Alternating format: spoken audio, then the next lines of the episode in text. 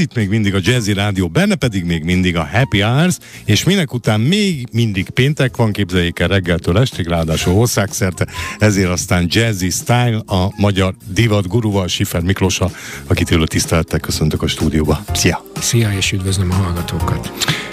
Kivételesen én voltam az, aki bedobtam a témát, mert hogy a kedves hallgatóknak elmeséltem néhány nappal ezelőtt, hogy nemrégiben volt száz harminc esztendeje, hogy elhunyt Louis Vuitton, akit szerintem, sőt biztos vagyok benne, hogy senkinek nem kell bemutatni, és azonnal ráharaptál a témára, és azt mondtad, hogy beszélgessünk erről a fickóról, mert hogy, mert hogy egyrészt óriási űrt hagyott maga után, másrészt az, amit ő teremtett, az a mai napig nem, hogy kitart, hanem valami olyan horribilis összeget mondtál itt Louis Vuitton kapcsán, hogy csak hápogtam. Hát a cég értékét emlegettük, aminek persze mindig is nagyon sokfajta megítélése van, de ezt most ilyen negyven milliárd dollárra. Atya, úristen!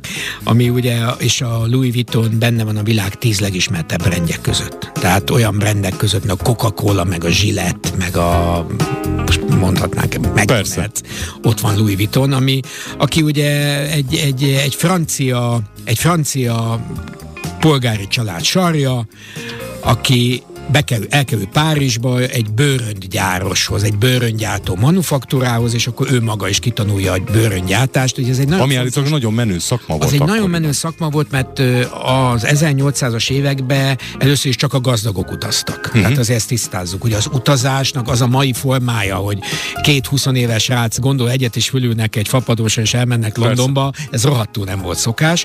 Tehát csak a gazdagok utaztak ilyen óriási bőröndökkel.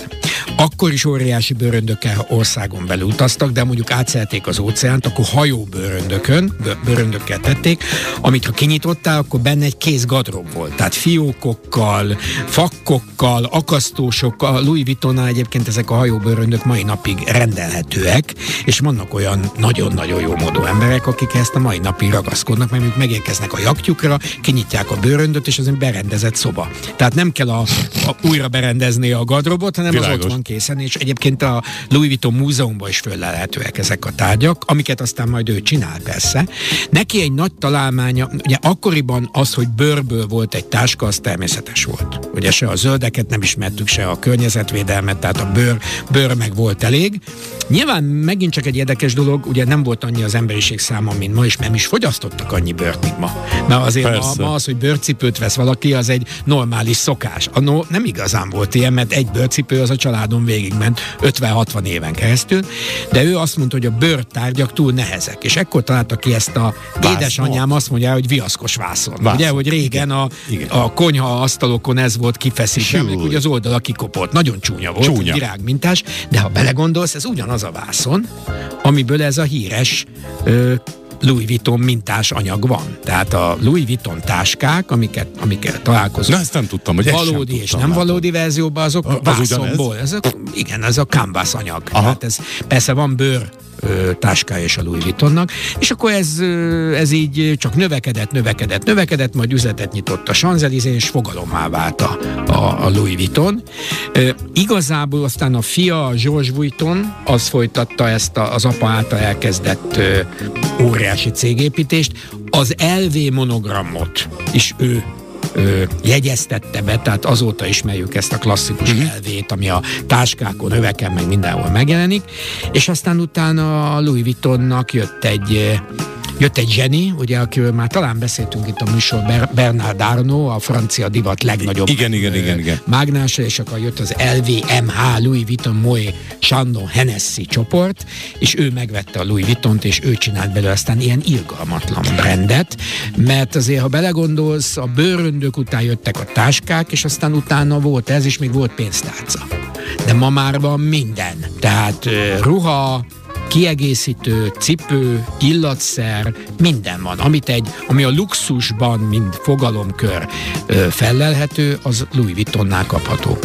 Két ö, újítását szabad így fogalmazni, olvastam még Louis Vuittonnak, csak ugye mondott, hogy az egyik, hanem a legfontosabb az volt, hogy a bőrt lecserélte erre a, erre a vászonra. vászonra.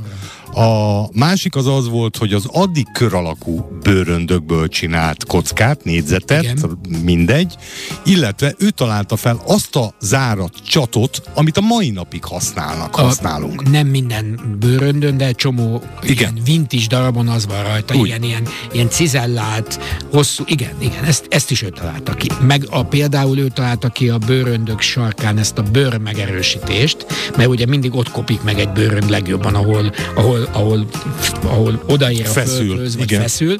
Ezeket is ő találta. Tehát ő egy, ő egy újító is volt a maga módján, de aztán sok újító volt, tudod? Ő, ő, ő átjött. Ő van a franciáknak, kb. Van három, négy, öt nagyon jó bőrönmárkája, például a Lancel például, amit mm-hmm. a franciák ismernek, szeretnek, nacionalizmusból veszik is, de hol van a Lancel Louis Vuittontól? Sehol. Tehát ő nem elég, hogy praktikumokat talált ki, ügyes brandépítés, és hát nyilván a szerencse, mert ugye szerencse nélkül nincs üzlet, és a mai óriásá válását pedig a, a, a Bernard Arnault, és az a fajta életszemlélet, amiről többször beszéltünk, hogy ma sokkal fontosabb gazdagnak kinézni, mint gazdabbnak lenni. lenni. Tehát ma, amikor egy Louis Vuitton tárgyat hordasz, akkor azért feltételezik rólad, hogy van mit a tejbe aprítani, és a Louis Vuitton ennek egy nagyon jó, ö, lehet, nagyon jó lehetőséget ad erre a Louis Vuitton, hogy az öveden, a hátizsákodon, a zakód ujján, a gombodon, a szemüvegeden, és mindenhol ott legyen,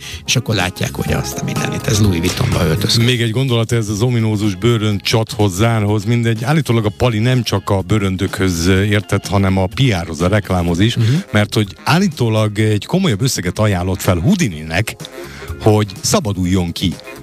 Ha nem is feltétlenül egy bőröndből, hanem egy ilyen csattal vagy csattokkal ellátott. Na ezt nem, ezt nem hallottam, ez zseniális. Na, hát én, ez sem, az. én sem magamtól ah, vagyok ah, ennyire okos, hanem ahogy említettem, olvastam, de Houdini azt mondta, hogy valamiért, hogy nem, uh-huh. de ettől még bevált, és ahogy veled beszélgettük, a mai napig ezt használjuk. Hát Houdini nem tudta kinyitni, tehát jó volt a csat. Jó volt a csat.